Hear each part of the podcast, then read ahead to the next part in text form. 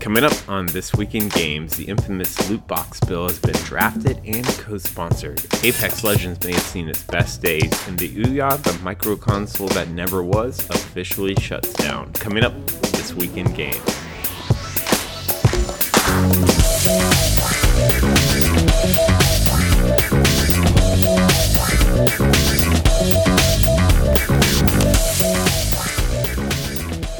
It's that time of the week for your video game industry news rundown. I'm your host, Eric McConnell, and this week the game industry has been under attack. The US Senate, the WHO, and Belgium are continuing their march on games as a service and kind of shitty monetization techniques in general. So let's kick it off. The biggest story of the week loot box regulatory update. It looks like we have a rolling story now. So, Republican Senator Josh Hawley from Missouri introduced the rumored bill last week that bans loot boxes and pay to win mechanics in games for, quote, minor oriented games or, quote, game companies that have constructive knowledge that any users are under 18. That last part is uh, a little bit questionable. I wonder what kind of plausible deniability you can have to not have con- whatever the hell constructive knowledge is. Like, what if you don't collect the age of the users? Um, so if you look at the bill, loot box is categorized as any add-on transaction that adds a feature or enhances entertainment value in a randomized or partially randomized fashion. Going to be hard to kind of work your way around that one. And pay to win is categorized as ease a user's progress with content, letting a player pay to skip cooldown timers, buying additional lives, gameplay attempts, and any purchases that give one player an advantage over those who don't spend money. Damn, that's a lot of things. That's that's way more than pay to win. Like getting rid of cooldown timers to me is a whole nother mechanic and concept than buying something in a competitive game that gives one player an advantage over another. Pretty fucking broad there. As reported last week, the bill would have the hand the bill would hand the FTC powers of enforcement for publishers and developers that break these laws. So, what kind of chance does this bill have? Well, pretty good chances. Signs of life for the bill appeared as two co sponsors for the bill are both Democrats. So we have Democrat Senator Richard Blumenthal from Connecticut and Senator Ed Markey from Massachusetts, officially making the loot box regulation a bipartisan issue. And all three of them had amazing quotes. I'll pick the three best from each. So, first quote Only the addiction economy could produce a business model that relies on placing a casino in the hands of every child in America with the goal of getting them desperately hooked. Damn. Next quote Today's digital entertainment ecosystem is an online gauntlet for children, inherently manipulative game features that take advantage of kids and turn playtime into paytime should be out of bounds. That's great. I actually like that one a lot. All right, the third quote Congress should send a clear warning to app developers and tech companies. Children are not cash cows to exploit for profits. Wow these senators mean business, and this is where uh, our industry's addiction to gambling techniques is going to bite us in the ass. Truly, truly. All right, let's see our saving grace. The CEO of the ESA, the trade association that oversees E3 and the ratings agency ESRB, he struck back. Uh, here's his quote This legislation this legislation is flawed and riddled with inaccuracies. It does not reflect how video games work, nor how our industry strives to deliver innovative and compelling entertainment experiences to our audiences.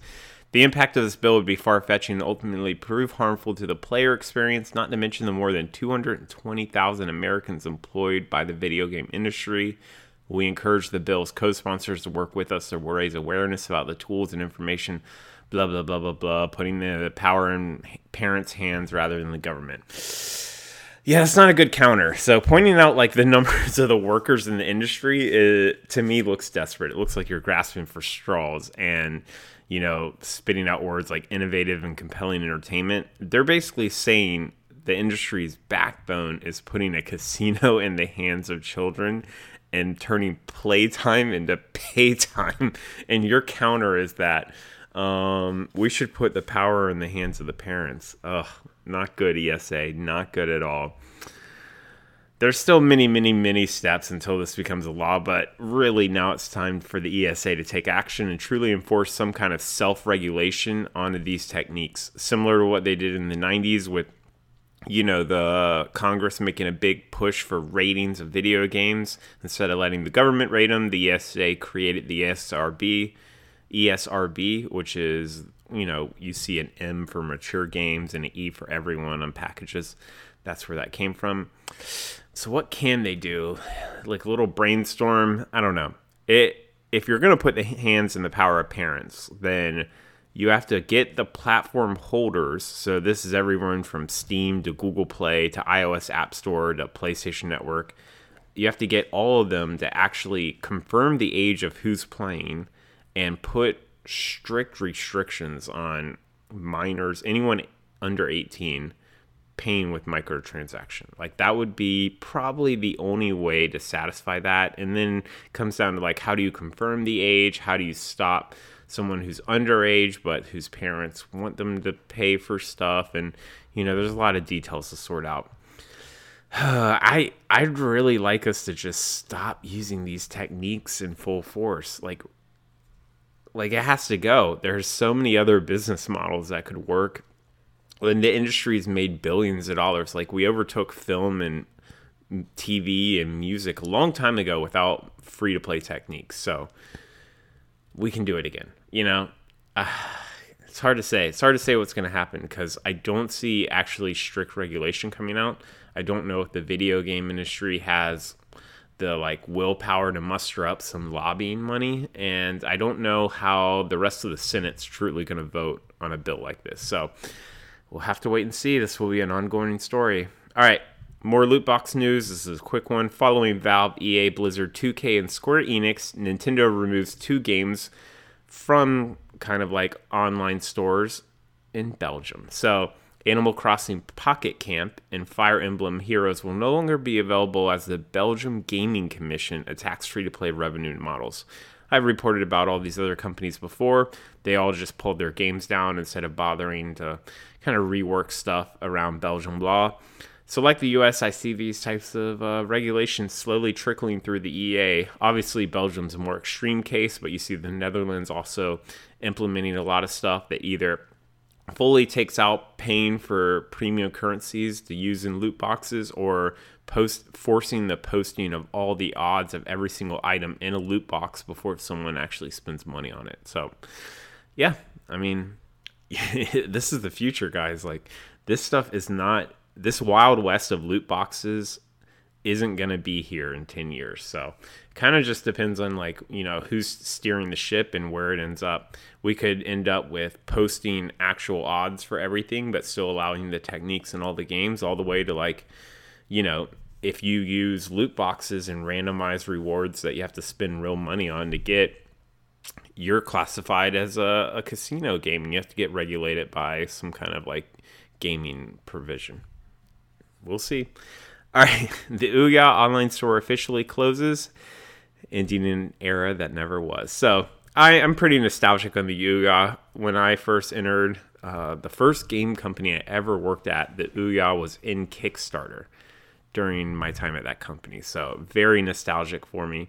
The Ouya was an Android based micro console that was going to revolutionize the industry by kind of like, I don't know, we were all going to have niche micro consoles instead of cell phones and PS4s, but didn't happen. So after a record breaking Kickstarter in 2012, which they raised 8.5 million, which was insane in 2012. The console launched and was mostly adopted by developers and indie dev dreamers rather than actual consumers. So, a lot of developers who had mobile games or you know people who thought they wanted to become developers bought the Ouya, but no consumers bought it. And unfortunately, it was a lot to do with the Ouya's marketing as they marketed it heavily to developers and to like those people like me who make games after work, like shitty small games. And they didn't market it towards actual consumers. Like I don't remember the Ouya being on the shelves of like Target or any other company. So that to me was their big downfall. The console famously required every game to either be free to play or have a free portion of the game. and had a terrible controller. Um, that's the controller is what I remember the most about the console. It, it was pretty bad, and it ran like a poor man's smartphone. Let's be honest. Even at the time of its release, it wasn't on par with the better smartphones on the market. So. Um, I think the most successful game from the Ouya, someone can correct me if I'm wrong, was uh, Towerfall. It was a multiplayer, like kind of archery game that looked like the very, very old Mario arcade game. So in 2015, Razer acquired the company, but come June, Ouya Online Store will be no more. I don't think anyone's going to be sad. I doubt, you know, Ouya was seven years ago, and it was very much burned in the minds of like people like me.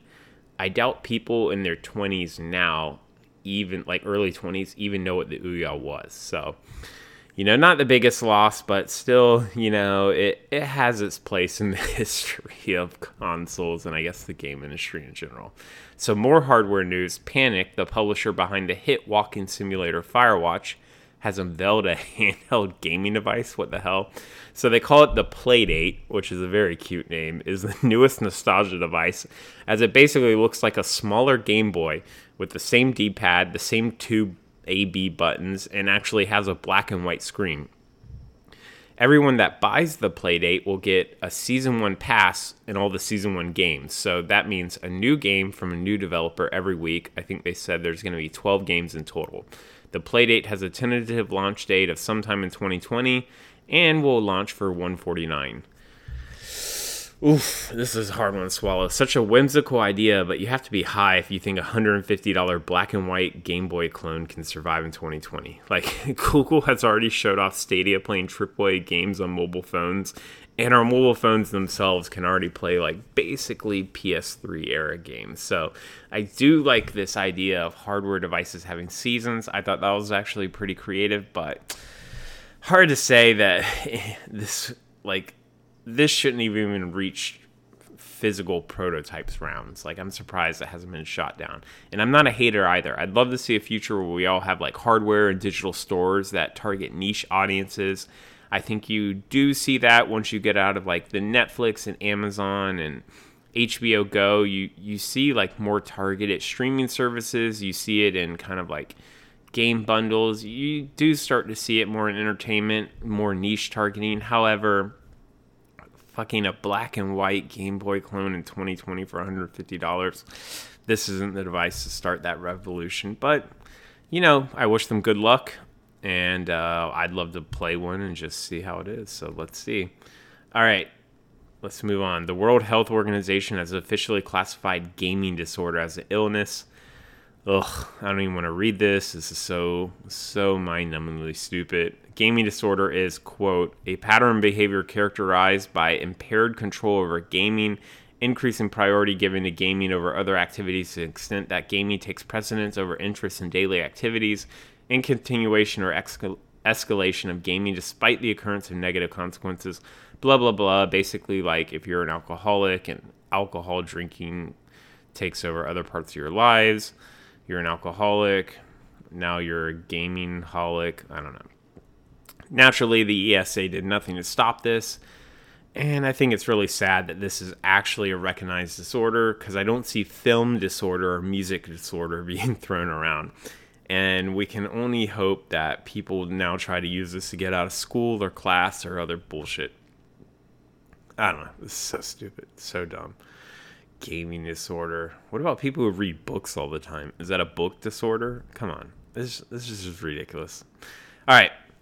let's get some business news now. Rarely do I report articles by analytics firms because you know I, uh, they're not 100% accurate. They're just using like market indexes and some sort of tracking to try to predict you know hard numbers. But I think this one's important and it's an important lesson. So Apex Legends is reported to have its revenue down by 74% two months after release. So SuperData, possibly the best game industry analytics firm and data firm in general, reports that digital revenue at Apex Legend is down nearly a fourth of what it was just two months ago. Apex Legend had, uh, to their knowledge, the greatest launch of any free to play game in history, according to SuperData, making 92 million off digital sales in February. Now, in April, Apex Legends only made $24 million, knocking it off the top 10 list for PC and console digital sales. There's a lot to look at in form of causation. Like, you know, they took that strategy where they paid the streamers of top Twitch streams, specifically Fortnite and PUBG streamers, to play Apex Legends for like one or two weeks. Everyone thought that was like the most solid, you know, technique for taking over an entire um, kind of genre of games. Maybe not as solid as we once thought. Maybe Fortnite has captured that younger audience and that more mature audience that Apex Legend was kind of gunning after, kind of went back to PUBG or went back to Fortnite. Maybe Apex Legends three player squad isn't as appealing to Battle Royale crowds. Maybe the fact that Fortnite is in the middle of the Fortnite World Cup and Epic put up like $100 million to spend on like Fortnite prizes for Fortnite tournaments. I don't know. There was a lot to talk about. At the very least, we can say Apex Legends saved EA from an absolute terrible quarter. They still had a loss in the quarter, and that's with Apex Legends' ridiculous return on investment launch, and saved, ba- saved EA's face from the abysmal Anthem release. Maybe it's time for Anthem be repurposed as a Power Ranger mech battle royale, but that's another question. Um, let's see. I don't know. I don't know. I to be honest, I don't play battle royale games. Uh, Apex Legend to me looked way better than Fortnite and PUBG. I I still think PUBG. I've watched people play it is a terrible game. I think Fortnite could be fun. I think once you take it to a competitive level, it also looks mildly stupid. I watched some of the World Cup, and I must say the matches looked very stupid. Um, the metagame at the highest end looks very stupid. I thought I thought Apex Legends was like the most legit looking battle royale game and the one that actually if I had to pick one could have an esports with their three person squad system, the kind of class system. I don't know. We'll, we'll see this genre trickle out. I I have hopes for Apex Legends. Maybe you know, maybe Respawn and EA just aren't good at live games as a service. I don't know. I don't know what happened here, but uh, let's keep an eye out.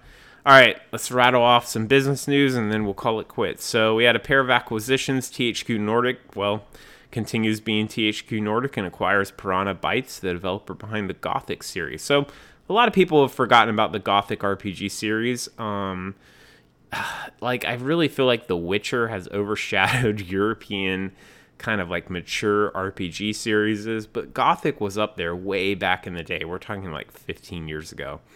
Um, but THQ Nordic will gladly swell up the 30 person team from Germany. Listeners in the show hear me refer to other companies as using the kind of like THQ Nordic strategy.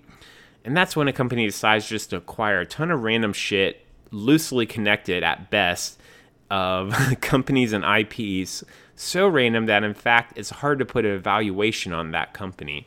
So that said company raises money, buys more random companies and IPs, bloats their evaluation, and then on that bloated evaluation raises more money to then what? Buy a bunch of random stuff. Like Piranha Bytes hasn't really done much since the Gothic series and they're getting bought by THQ Nordic. What are they going to provide to THQ Nordic? Who knows? you know, why are these companies getting bought up? Who knows? But clearly their strategy's working. Next random acquisition Tencent acquires Shark Mob, a Swedish developer that has not even released a single game. And the eyebrow raising potential money laundering acquisition of the week, Tencent acquires Sharkmob. Sharkmob was formed two years ago by former Ubisoft employees, but has not released anything in those two years, nor do they even have like a trailer or an announcement of anything they're going to release that didn't stop Tencent from buying them outright for some odd reason. So, what do you say? I mean, Tencent, Tencent gonna Tencent. So, THQ Nordic gonna THQ Nordic, and Tencent gonna Tencent. That's how things roll in acquisitions in video game industry. All right, Israeli bit. Israeli-based Playtika starts a 150 person casual game spin-off called Game Lab. Nothing much to report here, but the casual game industry is based off of ads, CPI, LTV. And the issue is, is like these games don't really have brand power or retention, so they kind of have to just suck in users somehow, monetize them off the ads, and then let them leave. And the games themselves are borderline commodities and can be cloned pretty fast. So, if anyone's going to benefit off the casual games, probably going to be Playtika because Playtika has an army of social casino gamers, and social casino gamers are probably the closest Venn diagram um, interception to casual, hyper casual game players. So I, am Playtika is a very smart company. I'm sure they did the math, and I'm sure this makes sense because they put 150 people on it. So we'll have to see what they uh, do with the casual game market. And round it all off, we got some bad news of the week. Tactical RPG gods Nippon Ichi Software are reportedly struggling to make payroll. So the Japanese site Ha Navi reports that since Disgaea RPG launch on mobile phones in March, there have been numerous technical issues, and the game has been pulled from digital stores in April to make up for this loss of revenue. Nippon Ichi is selling stock at a reduced price. Frankly, a technique I haven't seen from another game company before. And they're struggling to make payroll, so I guess they're trying to mass sell off stock at a 90% reduction of price to make payroll. Isn't a good sign. Um, I'm really shocked Nippon Ichi, to be honest, hasn't been acquired by some other big Japanese company. I mean, really, Square Enix, Sony, fuck, even even Capcom could benefit from uh, buying out Nippon Ichi. Like, they're they burst on the scene in the PS2 era with Disgaea. They're competent at making RPGs. I think they just maybe need a bit more direction. They seem to be stuck in kind of like you know, like the early 2000s need to move out of there, but they do what they do well. And, you know, the brands that they've made would be a good addition to anyone. I'm really shocked Square Enix hasn't bought them out or Sony. Those are the top two. Like, oh well, let's see. All right, I'm Aaron McConnell. That's it for this week in games. Come back next week and I'll uh, rattle off the video game industry news for you guys again. Take care. Bye.